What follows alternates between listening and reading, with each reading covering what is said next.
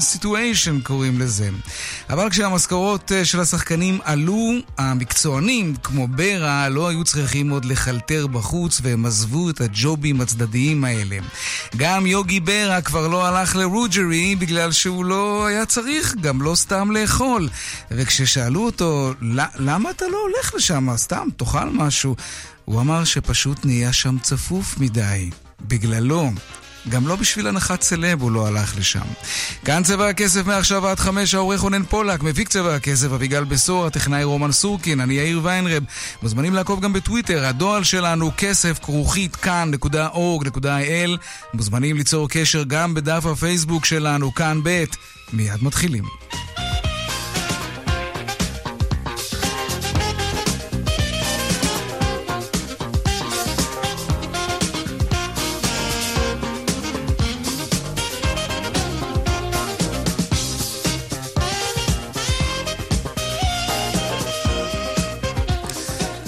פותחים בחותרות צבע הכסף ליום ראשון, הברדק ברכבת, חילופי האשמות קשים בין הנהלת הרכבת להסתדרות וועד העובדים בעניין ההשבתה ביום שישי, השבתת הפתע ביום שישי האחרון.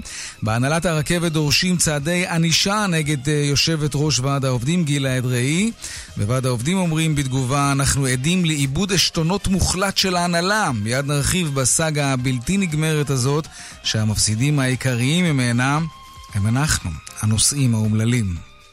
עלייה במכירת הדירות החדשות על פי נתוני הלמ"ס מחודש דצמבר אשתקד ועד פברואר השנה מכרו הקבלנים כ-6,400 דירות חדשות, עלייה של כ-16% לעומת שלושת החודשים שקדמו להם. היישובים שבהם חלה העלייה הגדולה ביותר במכירת הדירות החדשות היו נתיבות, הרצליה, רעננה ויבנה. משהו מתאושש בשוק הנדל"ן כנראה. תקלה כלל עולמית ברשתות החברתיות, משתמשים ברחבי העולם מדווחים על קושי להשתמש בוואטסאפ, פייסבוק ואינסטגרם. שלום שירה הדס נקר, כתבתנו לענייני טכנולוגיה. שלום יאיר. כן, כמו שציינת, משתמשים בעולם מדווחים שהם לא מצליחים לגלוש בפייסבוק, לשלוח הודעות בוואטסאפ ולהשתמש באינסטגרם. אה, כזכור, זאת תקלה אחרי אה, חודש, בחודש שעבר פייסבוק חוותה קריסה עולמית מאוד מאוד משמעותית, תקלה שנמשכה שעות ארוכות עם הרבה מאוד משתמשים עצבניים. היום פייסבוק אומרים כי הם מודעים לכך שיש אנשים שמתקשים להתחבר לאפליקציות, ליישומונים של פייסבוק, והם פועלים כדי לפתור את התקלה בהקדם האפשרי. Uh, בישראל התקלה מורגשת קצת פחות במדינות אירופיות, בהן בריטניה, אה, איטליה, צ'כיה, גרמניה, משתמשים כן. רבים מאוד לא מצליחים לגשת לשירותים כלל. שירה הדס נקר, כתבתנו לענייני טכנולוגיה, תודה רבה על העדכון הזה. ועוד בצבע הכסף בהמשך, בשנת 2018 נמשכה העלייה בשיעור הפעולות הבנקאיות שנעשות באמצעות האינטרנט או באפליקציות. רק 40% מהפעולות בחשבונות הבנק נעשו מול פקיד. בבנק ישראל מעריכים שהמגמה הזאת תימשך גם בשנה הנוכחית, גם בשנה הבאה, נעסוק בזה עוד מעט. באיגוד לשכות המסחר מעריכים כי בחודש שבו חל חג הפסח יגדלו מכירות רשתות השיווק בכ-19%. כלכלני האיגוד מציינים עם זאת כי על פי ניסיון העבר, בחודש שאחרי חג הפסח נרשמות ירידות של כ-7% בתחום המזון וכ-20% בתחום ההלבשה ומוצרי החשמל. נו מה, כבר קנינו הכל. הנה דברים שאמרה לצבע הכסף ישראל עמני, סמנכ"לית כלכלה ומיסים באיגוד לשכות המסחר. כמו בכל שנה אנחנו רואים גידול בצריכה של משקי הבית בתחום המזון, כלי הבית, ציוד חשמלי, הלבשה והנהלה. יחד עם זאת, ואני ממש לא רוצה להיות נביא זעם, אם מדינת ישראל לא תטפל ברמת המקרו ביבוא המסיבי האישי, שהוא כרגע ממש כמעט וללא הגבלה, אנחנו עלולים למצוא את עצמנו שנה הבאה עם מגזר קמעונאי הרבה יותר קטן, כאשר הנפגעים המיידיים הם אותם קמעונאים קטנים ובינוניים, וכמובן המועסקים שלהם שעלולים לאבד את מקום עבודתם. לקנות עם הראש זה הכי טוב. ועוד לקראת uh, הפסח בהמשך נדבר על סל הקניות לחג, עד כמה התחרות בין הרשתות השונות מוזילה את המוצרים האלה, וגם כל מה שרציתם לדעת על זכויות עובדים בחג. האם המעביד רשאי להוציא אתכם לחופשה כפויה? והאם מותר לעובד לבוא לעבודה עם חמץ, נדבר גם על זה. וגם הפינות הקבועות שלנו, חיות כיס כרגיל בסביבות 4 או 30, והדיווח היומי משוקי הכספים. אלה הכותרות, כאן צבע הכסף, מיד ממשיכים.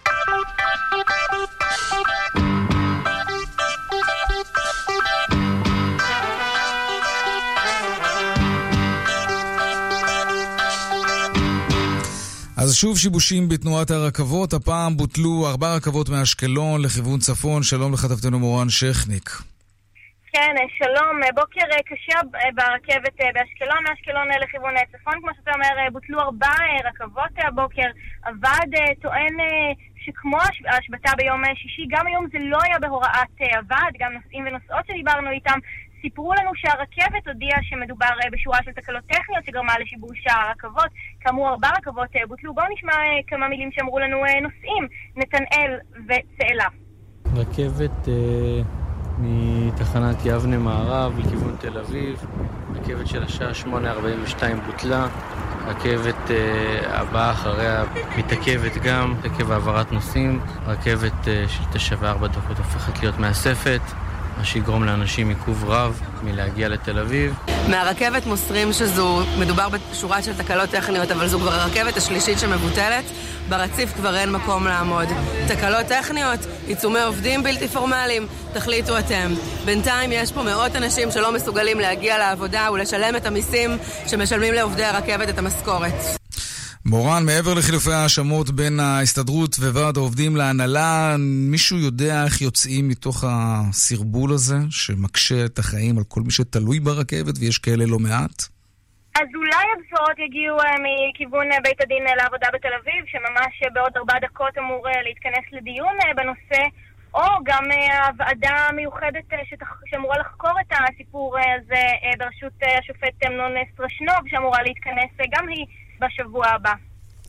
מורן שכני, כתבתנו, תודה רבה על העדכון הזה. העניין הבא שלנו, שלשום נכנס לתוקפו חוק נתוני האשראי, ולא בטוח שהרגשתם את זה, אבל סביר שזה יקרה מתישהו, כי מישהו אוגר עליכם עכשיו מידע, מעכשיו והלאה, ככה זה יהיה, וכשתרצו למשל לקחת הלוואה, או לרכוש מכונית במימון, אתם תתבקשו לאפשר לנבור בהיסטוריה הכלכלית שלכם. שלום עורך הדין שי הולנדר גרוס. מתמחה בתחום דיני החייבים וראש העמותה לקידום מוסר התשלומים בישראל. עוד רגע עורך הדין אה, שי הולנדר גרוס יהיה איתנו, כן, הוא נמצא איתנו על הקו, שלום. עורך הדין שי הולנדר גרוס. שלום, שלום, כן. כן, אז שלשום נכנס החוק הזה לתוקפו. שיש בו על פניו אה, גם צדדים חיוביים, צריך לומר, כן? זה יסייע לבנקים ולגופים אחרים שמלווים כספים לדעת מי עומד מולם, האם זה מישהו שכבר נטל הלוואות בעבר ולא החזיר, האם יש לו תיקי הוצאה לפועל, אולי, אולי דווקא מדובר בלקוח מצוין שאני יכול להציע לו תנאים טובים עכשיו. מה רע בכל זאת? אז uh, באמת החוק הזה יש בו בהחלט צדדים uh, חיוביים, והשאלה באמת גם את מי אתה שואל, יהיו לקוחות אם נתחיל להסתכל מנקודת המבט של, ה, של האנשים, של הצרכנים, אז uh, מנקודת המבט שלהם יהיו לקוחות שירוויחו במהלך הזה, באמת אותם לווים שעומדים בהחזרי ההלוואה שלהם, והיסטוריית האשראי שלהם טובה, והם באמת יכולים uh, לזכות uh, לתנאי ריבית טובים יותר. ככה זה צריך להיות. יש, כן, בצדם יש לקוחות רבים שמצבם שונה. אה, ואין ספק שהחוק הזה, א', יגדיל אה, אוכלוסייה שלמה של אה, אנשים שלא יזכו, לא יוכלו לקבל אשראי בכלל, או לחילופין יקבלו אשראי בעלויות ריבית מאוד מאוד גבוהות, ומצבם בוודאי לא ישתפר בעקבות החוק. על אילו אנשים, למשל, אתה מדבר? יש, ישנם אנשים, אה, לפי הנתונים של, אה, שיש היום מתפרסמים, אה, יש לפחות 20-30 אחוז מהאנשים שייתקלו בקשיים לקבל הלוואות. מדובר על אנשים שכבר היום ממונפים בצורה מאוד משמעותית, לקחו הלוואות קיימות במספר גופים כאלו ואחרים. חלקם חשופים להליכים, להליכי הוצאה לפועל, חלקם מתקשים בהחזרי הלוואות קיימות. כאלה שמצבם okay, אוקיי, הכלכלי לא טוב. אז אתה מדבר על אנשים מהסוג הזה, אז אולי אנשים מהסוג הזה דווקא לא צריכים לקחת עוד ועוד הלוואות, אם גם כך הם לא מצליחים להחזיר את מה שהם כבר לקחו. אז, אז, אז, אז, אז למה זה רע? כלומר, אם בנק יבוא ויראה על אדם מסוים שהוא כבר שקוע עד צוואר בחובות, או שהוא לא מצליח להחזיר את ההלוואות שהוא כבר לקח. אני לא רואה היגיון להמשיך ולתת לבן אדם כזה עוד הלוואה. אתה מבין? זה לא טוב לו, זה כמובן גם לא טוב לבנק, אבל אולי בראש ובראשונה זה לא טוב לאותו לווה, שהוא ככל הנראה לא מנהל את חייו הכלכליים נכון. הוא לא מצליח להחזיר את הכספים שהוא כבר נטל ולווה. אולי לא צריך לתת לו יותר, וזה דווקא שינוי מבורך. זה בהחלט אה, טיעון לגיטימי, ואני גם מסכים בהחלט לטענה הזו שבמצבים רבים הלוואה נוספת לא תפתור את העניין. צריך רק להבין שבעצם יש כאן מצב קיים, ואנשים שמצויים במצב שנכנסו אליו בלי שלמעשה בעידוד גדול מאוד של המדינה. נכון להיום המדינה מעודדת אנשים לקחת הלוואות. היא מעודדת אשראי גם ברמה של אה, משקי הבית וגם ברמת העסקים. אה, ולייצר מהלך שמגדיל מצד אחד באופן אה, מאוד גדול את האשראי שמוצע לאנשים, ובצד זה לא לתת להם את החינוך הפיננסי הנכון, איך להתנהל נכון, להבין את המשמעויות של לקיחת הלוואה, להבין את המשמעות של, של כל אותו סיטואציה שבה הם בעצם חיים כרגע מהכנסות שאין להם, כל הסיטואציה הזו למעשה יכולה להוביל את אותם אנשים כרגע, שכבר ממונפים, למצב של פשיטת רגל. הם ככל הנראה יידחקו לקבל הלוואות בשוק אפור, בריביות לא סבירות, מה שיוביל אותם בזמן מאוד קצר לחדלות פירעון. ולכן, אה, בצד המהלכים שיש, שהם בהחלט אה, מבורכים, של אה, של הגדלת אה, באמת אה, חשיפת השוק אה, לגופים נוספים והגדלת התחרות, צריך לייצר, א', לטעמי, צריך לייצר חינוך פיננסי, להסביר לאנשים איך להתנהל ברמה העסקית ולמצוא פתרון גם לאותם אנשים שכרגע האלטרנטיבה שעומדת בפניהם, ככל שלא יקבלו הלוואות מאותם גופים שיכלו לקבל מהם את ההלוואות עד היום, לייצר להם איזושהי אלטרנטיבה שלא תדחוק אותם לעבר פשיטת רגל. עורך הדין שי הולנדר גרוס, תודה רבה. תודה רבה. אנחנו ממשיכים לעסוק בעניין הזה. שלום לעורך הדין דן חי, יושב ראש הוועדה להגנת הפרטיות בלשכת עורכי הדין, ומומחה לדיני פרטיות, שלום גם לך. תראה, בהיבט של הפרטיות שלנו, ממה אנחנו צריכים לחשוש כשאנחנו יודעים שעל פי חוק, כן, בנק ישראל יכול לאגור עלינו פרטים עכשיו, מידע על ההתנהלות הכלכלית שלנו? קודם כל, תאורטית, אה, כל אדם יכול לבקש שבנק ישראל לא יאגור עליו מידע, זה כמובן יקשה עליו מאוד להתנהל מול הבנקים, כי זה יראה להם מאוד מוזר. אבל יש את האופציה הזאת. עכשיו, צריך להבין, המידע שעובר עלינו הוא גם מידע מאיפה לקחנו הלוואות, זה מתקשר עם השיחה הקודמת שלך, שהיום אני יכול לבוא לכל בנק עם אותו תלוש משכורת ולקבל את אותה מסגרת בארבעה-חמישה בנקים בבת אחת, ומחר אני לא אוכל לעשות את זה. זה גם פגיעה בפרטיות שלי, מעבר לזה שזה אולי משרת אותי אה, כצרכן של הלוואות, יכול לא לעבור את המידע. אה, אבל גם מידע חיובי אמור לעבור עליי, אם אני כן משלם בזמן אה, חשבונות חשמל או לא, או חשבונות לעירייה, או כל מיני. את המידע הזה הבנתי שלא אוגרים. כן, את המידע של חשבונות חשמל כן יאגרו לך במאגר. העירייה, היה לזה ויכוח כרגע בינתיים, זה לא בתוך המעגל. גם אם החזרת הלוואות במועד, זה מידע חיובי עליך שכן ייאגר, mm-hmm. ולמעשה אתה שקוף מול אה, בנק ישראל בכל העולם הצרכני-אשראי שלך. אה, אני לא מצליח להבין, תראה, באופן טבעי אנחנו לא אוהבים שיודעים עלינו דברים, כן? אבל אני לא כל כך מצליח להבין למה זה רע. כלומר, אם אני חייב כספים, או לא משלם את החובות שלי, אז אני צריך לקחת את זה בחשבון, שידעו את זה עליי, כי אני לא ארצה להמשיך ולהתגלגל הלאה עם החובות האלה למקומות אחרים שייתנו לי עוד ועוד כספים. זה יפגע בי בסופו של דבר. שאלה באיזה מינון, כי היה את החוק הקודם, חוק שירות, שירות נתוני אשראי, והוא קבע מדדים מאוד אה, אולי קיצוניים מדי, רק אם יש התרעת פשיטת רגל, שלושה תיקי הוצאה לפועל נגדך, כל מיני דברים יותר מוחלטים. פה, גם אם לא תחזיר הלוואה בזמן, אה, באיזושהי תדירות שהיא לא יותר מדי קיצונית, זה יירשם במאגר, זה יהיה ברקורד שלך כמי שלא יחזיר את ההלוואה בזמן, ולמעשה, מחר שיבואו לעשות לך את הסקורינג ולדרג אותך, כל הדברים האלה יילקחו בחשבון. עכשיו, צריך להבין, המאגר הזה הוא יהיה דרמטי למי שירצה לקחת הלוואה. הדירוג שם, הוא יהיה דירוג שהוא מה שיקבע. הוא יקבע גם בסופר, שתרצה לשלם בצ'ק, יוכלו להעביר את הצ'ק שלך בקורא של בנק ישראל, והוא ייתן אור ירוק או אדום, אם אפשר לקבל ממך צ'ק או לא. זה דברים שיכולים להיות ממש דרמטיים לאנשים, אז הדירוג פה הוא מאוד קיצוני. אז מה היית מעדיף, שהמידע הזה לא יהיה גלוי? כלומר, שאם מישהו שהוא לא ראוי לקבל הלוואה, כי הוא לא מחזיר הלוואות, יעבור מבנק לבנק ויקבל הלוואות וישקע בחובות גדולים יותר? אני לא מצליח לא, להבין מהי האלטרנטיבה. אני לא חותר לשם, אתה צריך להבין, עם השלילי, אני חושב שאין לנו ויכוח. שאלה מה, איזה מינון של, של, רמה, איזה רמת שליליות היא כזאת שמצדיק להעביר למאגר, אפשר להתווכח על זה, הרי סך הכל היינו בעולם שהיה גם קודם פיתולים של, שליליים על אנשים, אבל פה אנחנו לא מתווכחים. שאדם עומד לפשוט רגל, אין ספק שצריך לדעת מזה. אנחנו מתווכחים על החיובי ועל על, על, על איזה מינוי של חיובי. אתה צריך להבין שמידע נמצא במאגר, קודם כל כמובן יכול לדלוף החוצה, אבל נניח שיהפכו אותו והכל יהיה בסדר, יכולים מחר לעשות שינוי חקיקה שמותר למס הכנסה לקבל מידע מהמאגר הזה, או לעוד גופים ממשלתיים אחרים, שאני לא רוצה שיהיה להם את המידע הזה. מחר יכולה... מה למשל, אה, תדבר איתי בדוגמאות, כי אני קצת מתקשה להבין. מה לא, למשל, מה למשל אתה חושב שבנק ישראל לא צריך ל... לאגור עליך.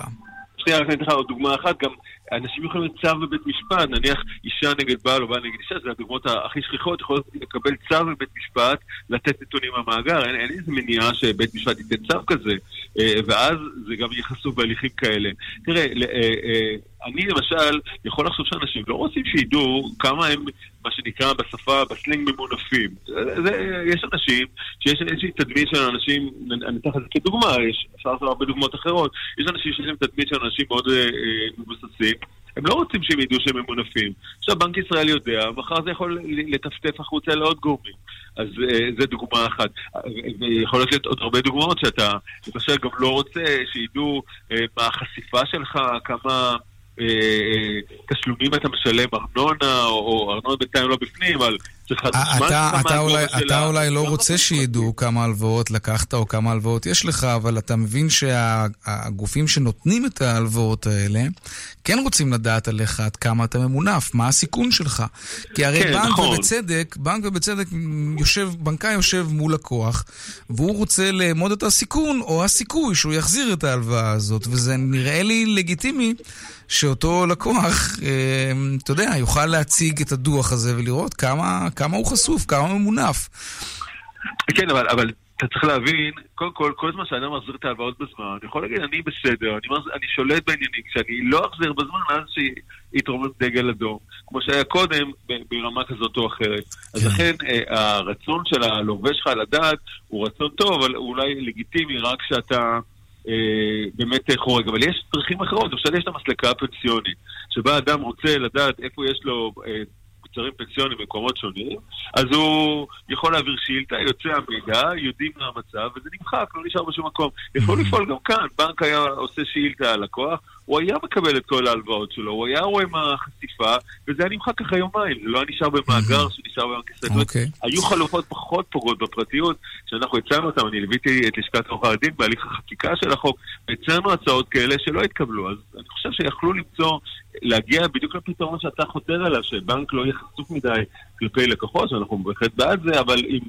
חשיפה או עם פגיעה יותר נמוכה, הרבה יותר נמוכה. חומר למחשבה, ללא ספק. עורך הדין דן חי, יושב ראש הוועדה להגנת הפרטיות בלשכה, תודה רבה.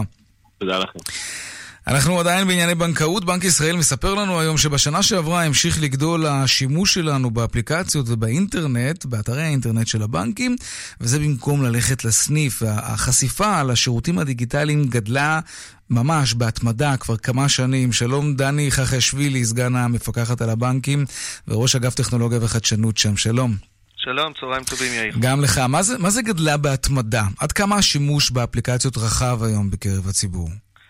אז uh, אנחנו בעצם מודדים את כל השימוש של הלקוחות באמצעים ישירים, שלא באמצעות הסניף. ומה שאנחנו רואים זה שבשנים האחרונות, בשנה האחרונה, ב-2018, זה עומד על uh, 60 אחוז. 60% מהציבור, 60% אה, מהפעולות נעשו באמצעים ישירים, לעומת 45% אה, בשנת 2016 ו-55% בשנת 2017. זה די מדהים, זאת אומרת שרוב הפעולות הבנקאיות שנעשות על ידי המגזר הפרטי, אני מניח אולי גם העסקי, נעשות בכלל באמצעות הסמארטפון או האינטרנט. נכון, אה, אנחנו פה, המספרים שאני הזכרתי אותם זה באמת אה, על ידי משקי הבית, הלקוחות הפרטיים. Mm-hmm. במגזר העסקי אה, שיעור, אנחנו גם כן רואים שיעורי גידול, אבל מספרים שם יותר נמוכים. Mm-hmm. על אילו פעולות אנחנו מדברים למשל? אז אנחנו, כשאנחנו עוקבים אחרי הדברים, אנחנו מסתכלים על שני סוגי פעילויות מרכזיים. אחד, פעילות של קבלת מידע, שם שיעורי השימוש מגיעים למעל 80 אחוזים. והסוג השני זה בעצם ביצוע פעולות, אה, העברות כספים, אה, הפקדת צ'קים, פעילות בניירות ערך, שם שיעורי הביצוע קצת יותר נמוכים, אבל גם כן בעלייה מתמדת. זה מתכתב נהדר אגב עם הנתונים שהרבה מאוד בנקים סוגרים הרבה מאוד סניפים. המספרים הם אסטרונומיים, ממש עשרות סניפים שנסגרים ברחבי הארץ. אז אם אנחנו הלקוחות חסכנו לבנקים את הנדל"ן, ואולי אפילו כוח אדם במידה מסוימת, זה השפיע על העלויות של השירותים הבנקאיים האלה שאנחנו משתמשים בהם באופן אינטרנטי מקוון? כן, אז uh, uh, קודם כל, אנחנו, uh, זה, זה לא רק שזה יותר נוח, אנחנו גם הוצאנו הוראה uh, לפני זמן שחייבנו בעצם את הבנקים לתת מחיר יותר נמוך לכל הפעילות, לכל הביצוע הפעולות באופן ישיר. זאת אומרת, זה לא רק שהבנקים אה, אה, נותנים בפועל אה, מחירים יותר נמוכים, הם גם חייבים לעשות את זה. וכל האמצעים הישירים האלה הם הרבה יותר זולים מאשר ללכת לסניף. כמה יותר זולים? בכמה זה הוזיל את צה"ל העמלות שלנו? אה, אין לי פה את המספרים המדויקים, אבל זה, זה הוזיל. אנחנו רואים את זה ואנחנו גם עוקבים אחרי המספרים האלה וזה הוזיל. כן, אני זוכר למשל שבקריית עקרון היה סיפור די גדול לפני כמה זמן, נלחמו שם כמו אריות כדי להשאיר את סניף הבנק האחרון, נדמה לי של בנק פועלים, שהיה בעיר. אז אולי הציבור משתמש בזה יותר, אבל הוא גם שבע רצון מהעניין הזה, או שפשוט אין לו ברירה? אז אה, זה עוד משהו שאנחנו עוקבים אחריו. אה, מה שאנחנו רואים, אנחנו רואים שיעורי שביעות מאוד גבוהים מהשימוש באפליקציות ובאינטרנט, מעל 90 אחוז. שזה מאוד גבוה, זה, זה מאוד נוח. תחשוב רק על uh, בן אדם שיושב בבית שלו בסוף היום, בערב, חוזר מהעבודה, ונכנס לחשבון הבנק שלו בשנייה, בטביעת אצבע, הוא כבר בתוך החשבון, הוא רואה שיש לו יתרה גבוהה בחשבון, ואז הוא פשוט עושה הפקדה, והכסף מופקד לשבוע, לחודש, לפי מה שהוא רוצה. זה, זה מאוד נוח, אנשים מאוד מאוד מרוצים מהדברים האלו. אה, ולאט לאט העולם עובר לשם. מה לגבי האוכלוסייה המבוגרת? אותם 40 אחוזים שעדיין מטריחים את עצמם והולכים לסניף, אתה יודע, אולי הם נרתעים, אולי הם סתם לא רוצים, אולי הם לא יודעים להתמודד עם העולם הדיגיטלי הזה. אה, האם השירות שלהם נפגע כתוצאה מצמצום מספר הסניפים, צמצום כוח האדם שעובד בסניפי הבנק? קודם כל יש צמצום, והמעבר, בייחוד לאוכלוסייה המבוגרת, הוא לא פשוט. ובשביל זה אנחנו, אנחנו ערים לדבר הזה, ואנחנו גם כן עושים uh, צעדים בשביל להקל על האוכלוסייה הזאת. כמו מה למשל? אנחנו הרחבנו את ההיתרים של הבנקים להשתמש בסניפים ניידים, ולהגיע לכל מיני מקומות שפעם היה בהם סניף, להגיע באיזה, באמצעות סניף נייד כמה פעמים בשבוע. אנחנו, uh, הבנקים בעצמם uh, שמים דיילים שבאים ומסבירים ללקוחות אה, אה, איך לעבור לעולם הדיגיטלי, וגם אה, בסוף אה, שנת 2018 הפיקוח יצא עם איזה אה, פרויקט אה, שכוון לאוכלוסייה המבוגרת, והמטרה שלו הייתה לתת הרצאות לאזרחים mm-hmm. הוותיקים על כל המעבר הדיגיטלי ואיך לעשות את הדברים האלו. מה, לגבי, דבר... מה לגבי מספר הכספומטים? היום, היום, אתה יודע, אני מוכרח להגיד שלפעמים אני מוצא את עצמי ממש מחפש הרבה מאוד זמן כספומט. סוגרים הרבה מאוד uh, בנקומטים, איך אומרים את זה בעברית, ויש בזה קצת משהו מתסכל, אבל מצד שני אני תוהה אם זה קשור לאותן אפליקציות של הבנקים שמאפשרים להעביר מבן אדם אחד לשני את, ה, את הכסף באמצעות, אתה יודע, הארנקים הדיגיטליים האלה. כן. אז, אז אחד, אני, אם אני זוכר נכון, המספרים של, אין, אנחנו לא רואים ירידה במספר הכספומטים. אה, להפך, יש גם כספומטים שהם לא רק של הבנקים. ו... אני חושב ששם יש גידול, אלו שאתה מוציא שם 100 שקל ומשלם 10% עמלה בערך. מה זה נכון. עמלות יותר גבוהות? זה שוד לאור יום. כן, אז אה, אנחנו רואים, אנחנו, אה, באלה יש גידול, בכספומטים של הבנקים אני לא חושב שיש ירידה, אולי גם שם יש גידול שהוא הרבה יותר קטן.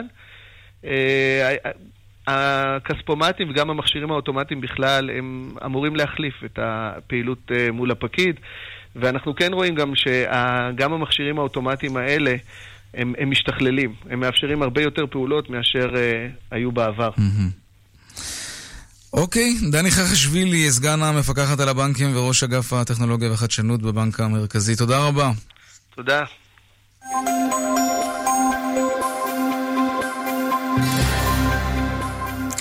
אלו הם הדיווחים מכאן מוקד התנועה. באיילון צפון העמוס ממחלף חולון וקיבוץ גלויות עד ההלכה. דרומה יש עומס ממחלף קק"ל עד לגוארדיה. בדרך החוף צפון העמוס ממחלף חוף השרון עד וינגייט ובהמשך ממחלף אור עקיבא עד מעגן מיכאל. דיווחים נוספים בכאן מוקד התנועה, כוכבי 9550 ובאתר שלנו אתר כאן פרסומות ומיד חוזרים עם חיות כיס. מיד חוזרים עם יאיר ויינרב. קולקציית האביב של ורדינון. לתת, לקבל, לאהוב. 30% הנחה בקנייה ביותר מ-149 שקלים ו-90 אגורות. כפוף לתקנון. ורדינון. תרשו לעצמכם. התחדשת לחג? גם לאנשים שאת הכי אוהבת מגיע להתחדש. חגיגת מתנות בגולף אנד קו. סט כלים 18 יחידות שבמבצע רק ב-129 שקלים. להשיג בחנויות ובאתר גולף אנד קו. כפוף לתקנון. חג שמח מסופר פארם. מבחר בסמים לחג מ-99 שקלים ליחידה. וגם 100 שקלים הנחה בקנייה ב-350 שקלים ויותר ממגוון הבשמים ומוצרי הקוסמטיקה. כפוף לתנאי המבצע. עכשיו בסופר פארם. בפסח הזה תוכלו לצאת לחופשה בראש שקט. בזמן שאנחנו, במרכז הסיעוד וההחלמה פאלאס מדיקל, נעניק להוריכם טיפול סיעודי והשגחה ברמה גבוהה ביותר. לפרטים כוכבית 5963 פאלאס מדיקל, מרכז לסיעוד והחלמה, כוכבית 5963 צובעים את הבית לקראת הפסח? מחזיקי כרטיס אשראי רמי לוי, אתם יכולים לקבל הלוואה מיידית לכל מטרה ובתנאים מועדפים. חייגו עכשיו, כוכבית 8259. כרטיס אשראי רמי לוי, פשוט לקחת הלוואה. ההלוואה מועמדת על ידי ישראכרט מימון בע"מ לכרטיסים חוץ-בנקאיים בלבד וכפוף לתנאיה ולאישורה. אי עמידה בפירעון ההלוואה עלול לגרור חיוב בריבית פיגורים והליכי הוצאה לפועל. זו קריאה אחרונה לנוסעים שטסים לחופשה בחג הפסח. כלל ביטוח ופיננסי משיקה את כלל אקספרס, המציע שירות מהיר בנסיעות לחו"ל, עם תשלום מיידי באירועים רפואיים ובאיחור מזוודה. לפרטים חייגו כוכבית 2666 או באתר, כפוף לתנאי השירות והפוליסה ברכישת ביטוח נסיעות לחו"ל. טסים לחו"ל, טסים לחו"ל! טסים לחו"ל! קונים מטח ללא עמלה בבנק הדואר. גם משתלם, גם בטוח. הזמינו תור בקליק ל... תור ישראל שטראוס מים מאחלת לכם שגם באביב כל המשפחה תשתה יותר מים. וכמובן, חג פסח שמח. כוכבית 6944 או באתר, על פי סקר TNS מרץ 2019. הוא זכאי, הוא זכאי, הוא זכאי! אולי גם אתם זכאים! יש לכם רכב משפחתי משנת 2015 עד 2017? בדקו זכאותכם לסובארו XV חדש, הארבע על ארבע הנמכר בישראל, ללא מקדמה וללא תשלום חודשי. חייגו עכשיו כוכבית 6263 או חפשו בגוגל זכאי ל-XV. סובארו, כפוף לתקנון. שטראוס מים מאחלת לכם שגם באביב כל המשפחה תשתה יותר מים. וכמובן, חג פסח שמח. כוכבית 6944 או באתר, על פי סקר TNS מרץ 2019. מדבר דוקטור שלו מהאופטיקה בהמלך ג'ורג' בתל אביב. ממליץ על עדשות המולטיפוקל אופטוויז'ן, מספר אחת בגרמניה. כאן רשת ב'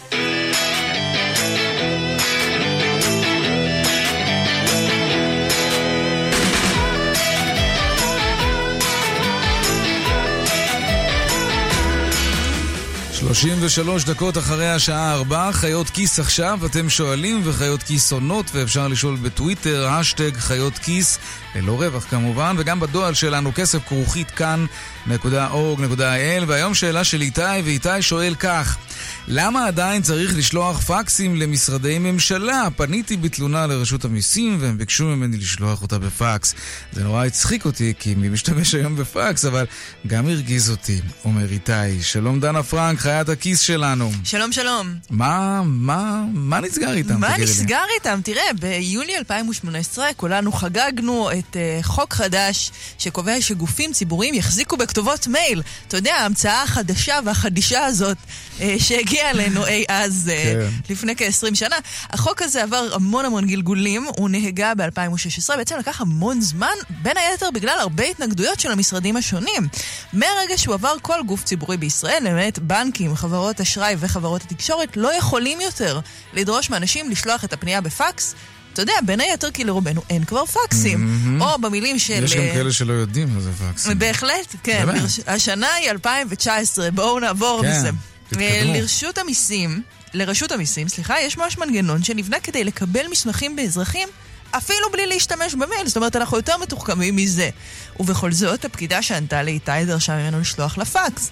מדוברות רשות המיסים נמסר, מכשירי הפקס הקיימים כיום ברשות נועדו לתת מענה למי שאין באפשרותו לשלוח מייל או לסרוק מסמכים. כלומר, אני אומרת לך, אנשים מבוגרים ככל הנראה, אנשים שלא עשו את הקפיצה הטכנולוגית, אבל אומרים ברשות המיסים, ככלל, לא היה זה במקום לבקש את הפונה לשלוח פקס, שכן ניתן לשלוח מסמכים המצורפים באמצעות אותה מערכת שנעשה דרכה הפנייה. מה עושים במצב כזה? כי בעצם מה שהם אומרים זה שאין סיבה לשלוח את הפקס, אפילו כשהפקיד מבקש.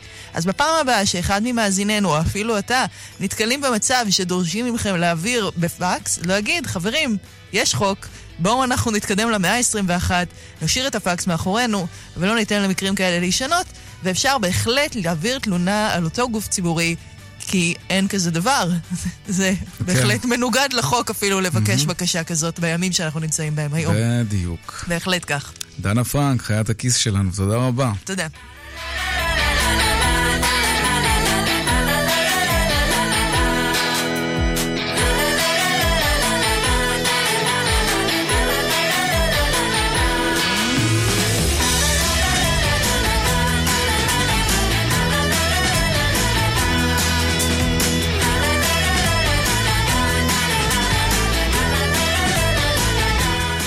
טוב, טוב. בעוד uh, כמה ימים ליל הסדר, ומיד אחר כך חול המועד, ומי שלא לקח חופש בוודאי לקח בחשבון שהוא יצטרך לעבוד, נכון? האם יש זכויות מיוחדות למי שעובד בימים האלה?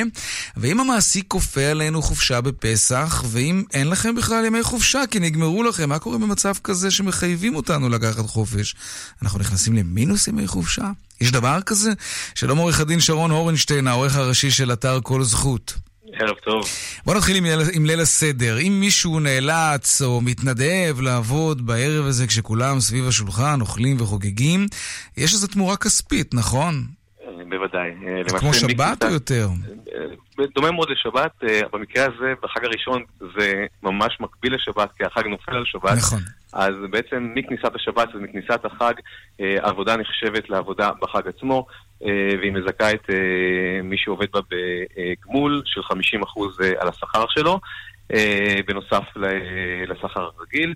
כמובן, ברגע שהוא עובד בחג, שזה גם בשבת, אז מן הסתם מגיע לו בנוסף גם יום מנוחה חלופי על עצם העבודה. מעבר ל-50% גם יום תמורת שבת, מה שנקרא. נכון, נכון. אפשר לחייב עובד לעבוד?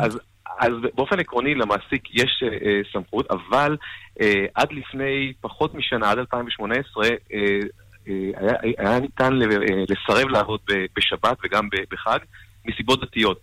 החל מהשנה הזו, מ-2019, מותר לסרב uh, לעבודה uh, uh, בחג ובשבתות, uh, גם מסיבות שאינן דתיות. וזו זכותה המלאה של העובד. כלומר, אני לא חייב להיות אדם דתי כדי לדרוש מהמעסיק שלי לא להעסיק אותי בשבתות ובחגים.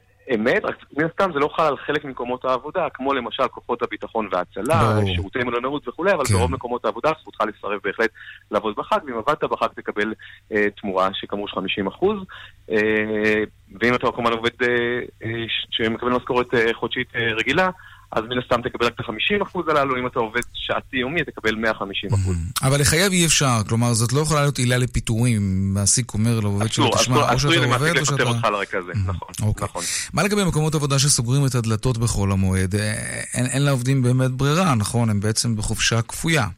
אמת, וזכותו של המעסיק לקבוע מתי העובד יצא לחופש. על חשבון מי? זאת השאלה המעניינת. כל עוד יש לעובד מספיק ימי חופשה צבורה. כלומר, אם אין לעובד ימי חופשה צבורה מספיק, okay. אוקיי. המעסיק לא יכול להכניס אותו למינוס, לא אוברדרפט של ימי חופשה, ולא יכול לומר לו, צא עכשיו לחופשה ואני אקזז לך את זה מימי חופשה עתידיים שתצבור. אז אם יש הדממה והחברה סגורה, אז אותו עובד בעצם הרוויח. אז למעסיק יש שתי אפשרויות, נגיד לעובד יש יום אחד חופשת צבורה, והמעסיק רוצה להוציא אותו בכל חול המועד, כן. אז למעסיק יש שתי אפשרויות, או לא להוציא אותו, או להוציא אותו ולשלם לו, ולא להוריד לו ימי חופשה, במקרה כזה כמובן אותו עובד מרוויח. אסור לו אבל להכניס אותו למינוס, ובוודאי אסור לו להוציא אותו באופן חד צדדי לחופשה ללא תשלום. כלומר, זה תמיד יהיה כנגד תשלום וכנגד ניכוי ימי חופשה. הזכרת קודם לגבי דתיים ולא דתיים, אבל מעניין אותי לדעת, הגמול על עבודה בערב חג, יש הבדל בין עובדים יהודים ללא יהודים? כלומר, גם מי שלא חוגג, נגיד, על פי המסורת שלו את ליל הסדר, זכאי לתגמול על ההקרבה הזאת שלו? שאלה, שאלה מצוינת, כי באמת הגמול הזה ניתן למי שנאלץ לעבוד בחגי דתו. אגב, בישראל אנחנו מאפשרים לעובדים הלא יהודים לבחור לפי איזה חגים הם רוצים לציין את, את uh, לוח החגים שלהם במהלך העבודה. אז אם דובר לדוגמה בעובד מוסלמי שבחר את חגים היהודיים כחגיו, אז דינו כדין כל עובד יהודי. אבל נגיד שהוא בחר את חגיו, נגיד חגי המוסלמים, אז מבחינתו החגים היהודיים הם ימי עבודה לכל דבר. ולכן אם הוא עובד למשל במהלך החג, בעצם הוא לא עבד בחג שלו, ולכן הוא לא זכאי לתגמול אה, אה, אה, מיוחד. לעומת זאת, אם מקום העבודה סגור בחג יהודי, אז ירדו לאותו עובד מוסלמי ימי חופשה. אהה, אוקיי, זה ברור. עורך הדין שרון אורנשטיין, העורך הראשי של אתר כל זכות, תודה רבה. רגע, אתה יודע מה? יש לי שאלה נוספת, יותר נכון לרונן פולק, העורך שלנו. מה לגבי חמץ במקומות עבודה? שאלה טובה, ואי אפשר לכפות על עובדים לאכול כשר, אבל בהחלט זכותו של מעסיק במהלך מקום עבודה שהוא שייך לו, לדרוש שלא יוכנס חמץ לתוך תחומי העבודה שלו. ומה זה אומר? ואם בכל זאת, כן, עובד מכניס עם התיק שלו, אתה יודע, איזה פיתה עם חומוס. במקרה כזה, השאלה מה המעסיק יוכל לעשות. כמובן המעסיק תמיד זכות לקרוא את העובד לסדר ולנקוט איתו גם צעדים משמעתיים.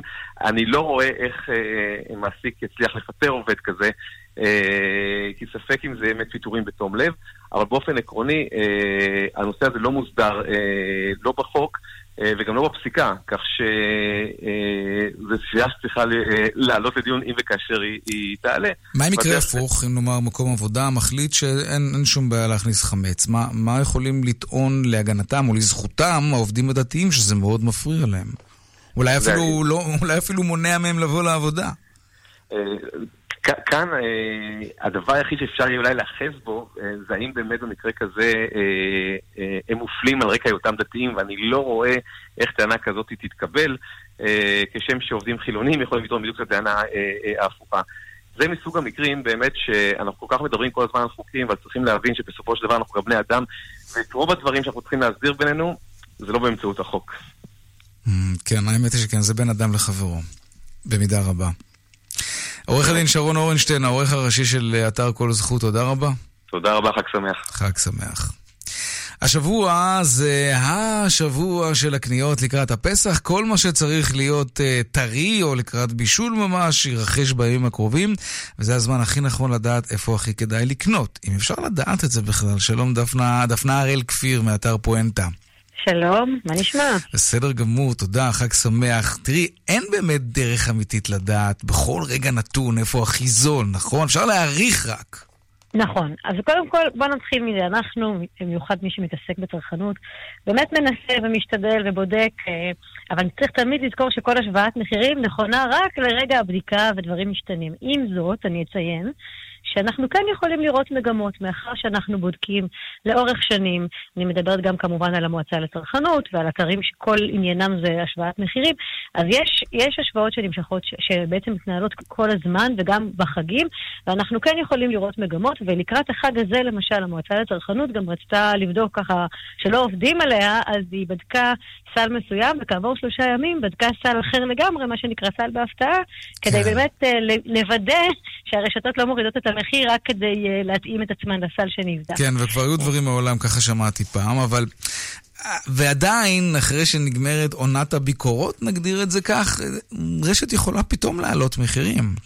אז כן, קודם כל, אה, ברשתות המזון יודעים כמה דברים. הם יודעים, הן יודעות שאנחנו אה, בודקים אה, משהו כמו שבוע, שבועיים לפני החג, אז הרבה פעמים, ממש בימים שסמוכים לחג עצמו, כן. המחירים משתנים.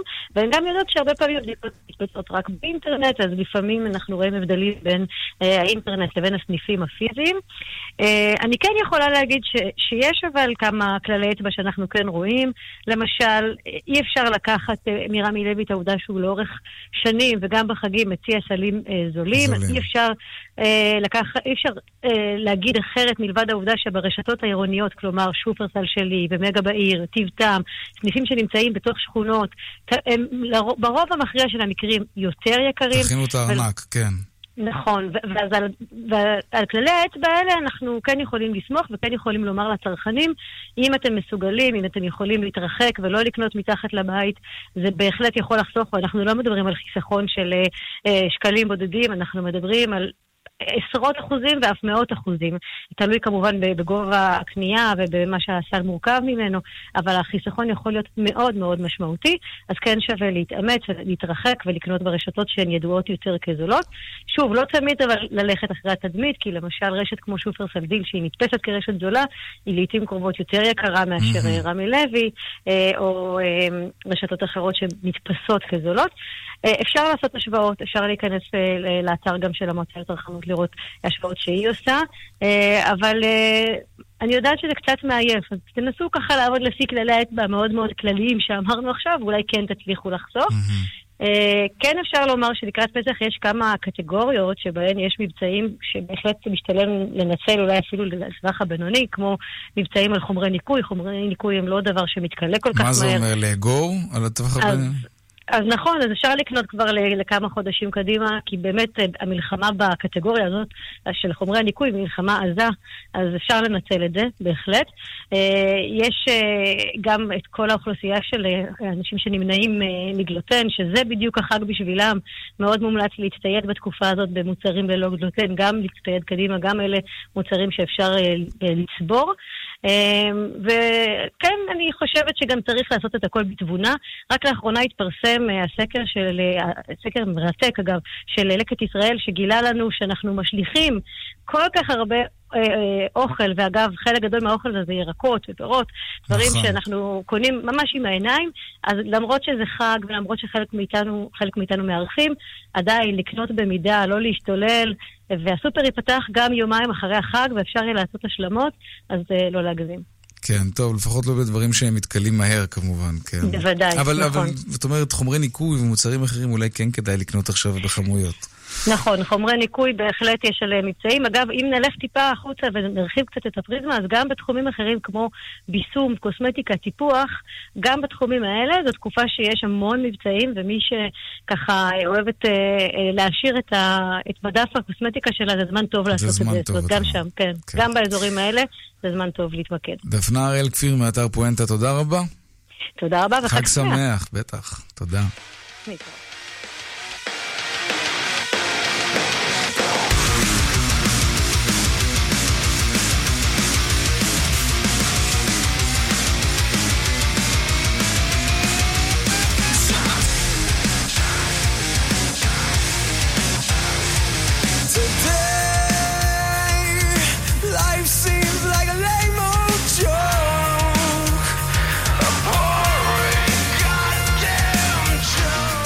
שלום נועה אקסינר, ברוכה השבה לצבע הכסף, מה אומרת? שלום יאיר ויינב. טוב, אני באולפן אז יש, אה, יש, יש, מ- יש מוזיקה ש...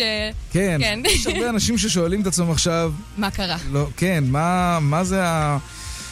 כן. יאיר, די, לא, מוזיקה ישראלית צריך כן, לתת לה כבוד, כן, יש גם מוזיקה כזאת. עובדה שאנחנו עושים גם אייטם על העניין הזה, ותכף נכון. נבין בדיוק על מה. אבל יש כאלה שזה לא, שזה קצת רועש להם, אבל אוקיי, בסדר, מה אנחנו שומעים? טוב, קוראים להם אה, Walkways, זאת להקה ישראלית. כן. אמ, אה, היא רשמה הישג ענק בשבוע האחרון, והיא חתמה בחברת התקליטים Nuclear Blast, חברה עולמית, אה, וזה דבר מאוד מאוד גדול. אוקיי, למה? כי ניוקרי בלאסט זה בעצם הלייבל, חברת התקליטים שאפשר לומר שהיא מספר אחת בעולם ללהקות מטאל. נמצאות הלהקות הכי הכי הכי חשובות ומשפיעות במטאל העולמי שם בעצם הן חתומות. שמות של אנשים שמאזינים למטאל, רוק כבד, um, שזה מיליוני אנשים, זה נתח מאוד מאוד גדול בשוק. אומרים הרבה כמו Rob Zombie, Lamb of God, Blind Guardian ועוד ועוד שמות ש... אם אתה בעולם הזה, אתה מכיר מאוד טוב. עכשיו, היא מצטרפת לשורה הזאת של הלהקות הענקיות הזאת בחו"ל, היא בעצם הלהקה הישראלית הראשונה בתולדות המטאל הישראלי שחותמת שם. היא עושה היסטוריה, וזה ככה גורם לנו מאוד להתגאות. מה אני צריך להיות כדי שחברת תקליטים כזאת תחתים אותי? אה, אוקיי. אז דבר ראשון, אתה צריך להיות uh, להקת מטאל. Um, טובה מאוד, uh, עם פוטנציאל כלכלי. טוב. כן, וואקווייז התחילו גם, אתה, יודע, לפני 13 שנים. אנחנו שומעים ברקע את הסינגל האחרון שלהם, Despair, הם נחשבו כאן לשם דבר בארץ, ובעצם התחילו אה, קהלים אה, להיחשף עליהם כשהם אה, אה, הופיעו בהופעות שונות, למשל כשהם חיממו להקות גדולות, אה, כמו Avenged Sevenfold, ועכשיו הם חיממו להקה שקוראים לה In Flames, שזאת אחת הלהקות המטאל הכי גדולות בחו"ל, ומה שקרה להם שמה, שהאנשים של הלהקה הזאת ראו את הלהקה הישראלית הזאת, התחמם להם הלב, והמליצו עליהם ללייבל הזה, שגם הם חתומים בו. אבל מה זה הלייבל הזה בדיוק? מה זה איזושהי פלטפורמה כלכלית שבאמצעותה להקה מצליחה להוציא תקליט? אני מנסה להבין איך זה בדיוק עובד. לייבל זאת חברת תקליטים, כן. אמ, היא בעצם מפיצה את המוזיקה שלך. אוקיי. היא חותמת איתך על איזשהו חוזה, שהמוזיקה שלך שייכת להם אה, לכזה וכזה זמן של זמן, אוקיי. אמ, והם בעצם בתמורה מפיצים את המוזיקה למיליוני אנשים בעולם.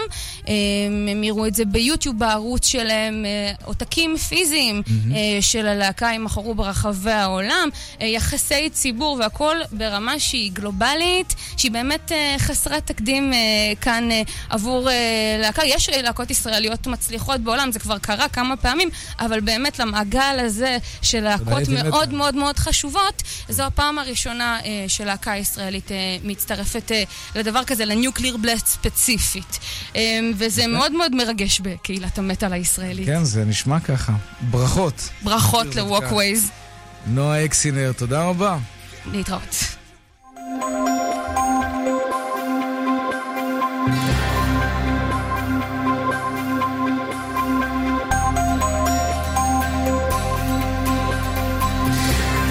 אלו עם הדיווחים מכאן, מוקד התנועה. בדרך גאה צפונה נחסמה לתנועה במחלף גאה בגלל תאונת דרכים. סעו בזהירות, דרומה יש עומס ממורשה עד מסובים. בדרך שש צפונה עמוס ממחלף נשרים עד בן שמן וממחלף קסם עד מחלף חורשים. דרומה עמוס מנחשונים עד בן שמן. דיווחים נוספים בכאן מוקד התנועה, כוכבי 9550, ובאתר כאן פרסומות ומיד חוזרים עם העדכון משוקי הכספים. מיד חוזרים עם יאיר ויינרב. אביב הגיע, סייל כבר כאן! רשת הבורסה לתכשיטים בסייל אביב חגיגי. עד 70% הנחה על הקולקציות שבמבצע. יש לך סטייל? יש לך סייל! הבורסה לתכשיטים כפוף לתקנון. אדם חכם קונה בעלם מגוון מוצרי חשמל ואלקטרוניקה ללא מע"מ. ונוסף על כך, מקבל 300 שקלים בתווי קנייה DreamCard על כל קנייה ב-1,000 שקלים. אדם חכם קונה ב... על המוצרים שבמבצע, כפוף לתקנון. שלום, כאן יעקב. השנה משאירים כיסא לא רק לאליהו, כי השנה זה גם אני ואתה. אם גם אתם כמוני אזרחיות ואזרחים ותיקים המעוניינים להתארח בליל הסדר, או אם אתם משפחות המעוניינות לארח אותנו סביב שולחן הסדר, התקשרו עכשיו למוקד לאזרחים ותיקים במשרד לשוויון חברתי, כוכבית 8840, והמשרד לשוויון חברתי יתאם בין הפונים על יסוד הבקשות שתתקבלנה. שלום, הקרן לידידות, מיסודו של הרב יחיאל אקשטיין, זיכרונו לברכה, ממשיכה בעקביות לפעול לחיזוק אזרחי ישראל ויהודי התפוצות. גם השנה, לקראת הפסח, נעניק סיוע לאלפי משפחות, חיילים וילדים, כדי שכולנו נזכה לחגוג בשמחה ובכבוד. בשם מיליוני התומכים שלנו ברחבי העולם, אנו מאחלים חג שמח לכל בית ישראל. הקרן לידידות, עושים טוב, נותנים תקווה. ניקוי מדפים אחרון לפסח במחסני חשמל. הכל חייב להימכר עד הפריט האחרון. רק היום ורק ברשת מחסני חשמל. המחיר נמוך מדי במחסני חשמל סוף סוף פסח. סוף סוף דיוטי. לא בכל יום אתם בדיוטי, אז כשאתם סוף סוף פה, אל תפספסו את ג'יימס ריצ'רדסון ותיענו משלושה בשמים ב-99 דולר ממגוון בשמים. ג'יימס ריצ'רדסון, כפוף לתקנון. ואילו לא הקשבתם לקרן בתשדיר ולא חידשתם את ביטוח הרכב בכלל ביטוח ופיננסים, הפסדנו. כלל ביטוח ופיננסים בהצעה שלא כדאי להפסיד. עד 30 אחוזי הנחה בביטוח הרכב. לפרטים חייגו כוכבית 2666 או פנו לסוכן הביטוח. כפוף לתנאי החברה והפוליסה. איי רובוט, השואב הרובוטי היחיד המגיע עם שני גלילי סיליקון במקום מברשות. גלילי הסיליקון מבטיחים לכם מינימום תחזוקה וניקוי. לפרטים והזמנות חייגו, כוכבית 3050 95. איי רובוט. שתיים, מי יודע? אנחנו! פסח שמח במחסני תאורה. נברשת שנייה בשקל מהקולקציה המעוצבת לחג. שמעתם נכון, נברשת שנייה שבמבצע בשקל בלבד. על מאות נברשות ומנורות תלייה. אל תפספסו, מחסני תאורה. כפוף לתקנון. אדם חכם קונה בעלם מגוון מוצרי חשמל ואלקטרוניקה ללא מע"מ. ונוסף על כך, מקבל 300 שקלים בתווי קנייה DreamCard על כל קנייה ב-1,000 שקלים. אדם חכם קונה ב... על המוצרים שבמבצע, כפוף לתקנון. כאן רשת ב' עכשיו לעדכון היומי משוקי הכספים. 102 bid for 100 200, take them.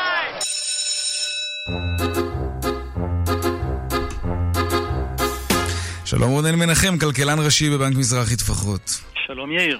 מה עשו הניירות שלנו היום, יום ראשון? התחילו את השבוע עם עליות. התחלה ירוקה, תל אביב אה, 125 עלה 0.7% ו-35 עלה 0.8%. הייתה השפעה חיובית אה, מחו"ל, עלייה של 0.7% במדד S&P 500. בלטו לחיוב הענפים ביטוח אה, פלוס עם אחוז וחצי עלייה, נפט וגז עם אחוז נקודה אחד, ונדל"ן עם עלייה של אחוז אחד. כמעט ולא היו ענפים שירדו בצד המניות. אה, בלטו שיכון ובינוי שעלתה כמעט 4%, החברה זכתה להמלצה גבוהה של בית השקעות וגם תהנה מפיצולו של מדד תל אביב נדל"ן ובינוי לשני תתי ענפים, תל אביב אה, נדל"ן מניב ותל אביב נדל"ן אה, בנייה.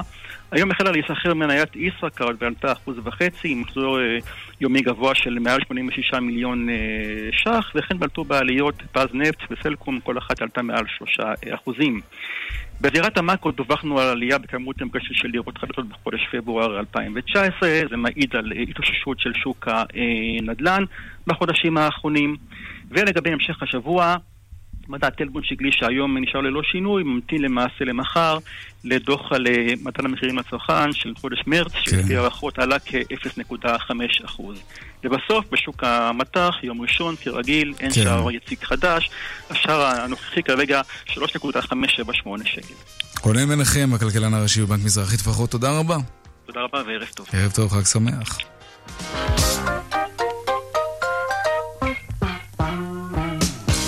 עד כאן צבע הכסף ליום ראשון, העורך רונן פולק, מפיק צבע הכסף אביגל בסו, הטכנאי רומן סורקין, אני יאיר ויינרב, מוזמנים לעקוב גם בטוויטר, הדואל שלנו כסף כרוכית כאן.org.il, מיד אחרינו כאן הערב עם רן בנימיני ויגאל גואטה. ערב טוב ושקט שיהיה לנו, שבוע טוב, שלום שלום.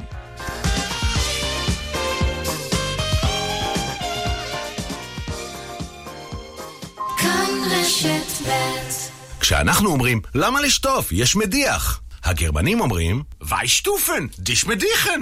במדיחים, גם אנחנו וגם הגרמנים אומרים, בלומברג. למה? כי בלומברג זה fantastisch! בעוד 100 מטרים, חתול ג'ינג'י שמנמן מחשב מסלול מחדש. למה לעשות עניין מאלרגיה? קחו זילרג'י, לטיפול בתופעות האלרגיה ללא מרשם רופא. יש לעיין בעלון הצרכן לפני השימוש, מכיל צטיריזין. מאז שהכנסתי גריל חדש לחצר, מלצר נהייתי. ההוא תביא שישליק, אחד תביא אנטריקוט. לא מספיק באים להתפגל בחצר, גם רוצים לקבל יחס של מלך. סליחה, עם כל הכבוד לכבוד, אצלי בחצר יש רק מלך אחד, וקוראים לו Broil King. Broil King, מגוון גרילי גז איכותיים, עכשיו במבצע מיוחד בסניפי אמישראגז. לפרטים כוכבית 3626 או באתר, תהיו בטוחים שזה אמישראגז. כפוף לתקנון. כשפסח סוף סוף מגיע, זה מזל. אבל דווקא כשהמוצרים שאתה צריך לפסח במבצע, זה ממש לא מזל. זה סקר. פסח בעינות ביטן. אתם בחרתם ואנחנו הוזלנו. אלפי מוצרים לחמישה, עשרה ועשרים שקלים בלבד. כפוף לתנאי המבצע. חג שמח בעינות ביטן. רק מה שטוב בשוק כמה כדורים לקחת הבוקר? שניים? שלושה? אולי עשרה? לפחות לכאבי המפרקים שלך יש חלופה נוספת. בניגוד לכדורים, וולטרן עם ג'ל פורטה עובד בדיוק באזור הכאב. הרכיב האנטי-דלקתי החזק נשמר בתוך המפרק ומקל את הכאב עד 12 שעות. וולטרן, ליהנות מהתנועה. יש לעיין בעלון לצרכן לפני השימוש, לשימוש עד 14 יום ללא מרשם רופא. מכיל דיקלופנק דיאטילמין. מחפשים מתנות לחג? אל תתלבטו. בסטימצקי יש מתנות מדהימות לכל המשפחה. משחקים ויצירות מקסימות לילדים, מבחר מתנות לדודים, לחברים, וכמובן רבי המכר של הסופרים האהובים. מתנות לחג? קונים בסטימצקי. טסים לחו"ל, טסים לחו"ל! טסים לחו"ל? קונים מטח ללא עמלה בבנק הדואר. גם משתלם, גם בטוח. הזמינו תור בקליק ל... תור ישראל! בעוד 70 מטרים, שלוש כלניות ושבע חרציות. מחשב מסלול מחדש. למה לעשות עניין מאלרגיה? קחו זילרג'י לטיפול בתופעות האלרגיה ללא מרשם רופא. יש לעיין בעלון הצרכן לפני השימוש, מכיל סטיריזין. שוקה שלום. היי, אני עוברת לתשעה מיליון, שם הביטוח באינטרנט. באינטרנט? אצלנו הביטוח כבר מזמן באינטרקום. מה? כן, באינטרקום. את לוחצת על הכפתור וישר פותחים לך אה, אה, אה, פוליסה. במקום לממן סוכן, מצטרפים לתשעה מיליון באינטרנט. מקבלים חודשיים מתנה בביטוח מקיף לרכב. 03 9 מיליון איי-די-איי חברה לביטוח, כפוף לתקנון. ואלה עשר המכות. למה לא קניתי רכב לפני עליית המס הירוק? למה? למה? גם למי שהחמיץ, סוזוקי בימי מכירות מיוחדים לפסח ובמחירים שלפני עליית המס הירוק על מגוון דגמים, 12 עד 19 באפריל. סוזוקי, בחירה חכמה, כוכבי 9955, כפוף לתקנון. רן בנימיני ויגאל גואטה. כאן, אחרי החדשות. כאן shiftless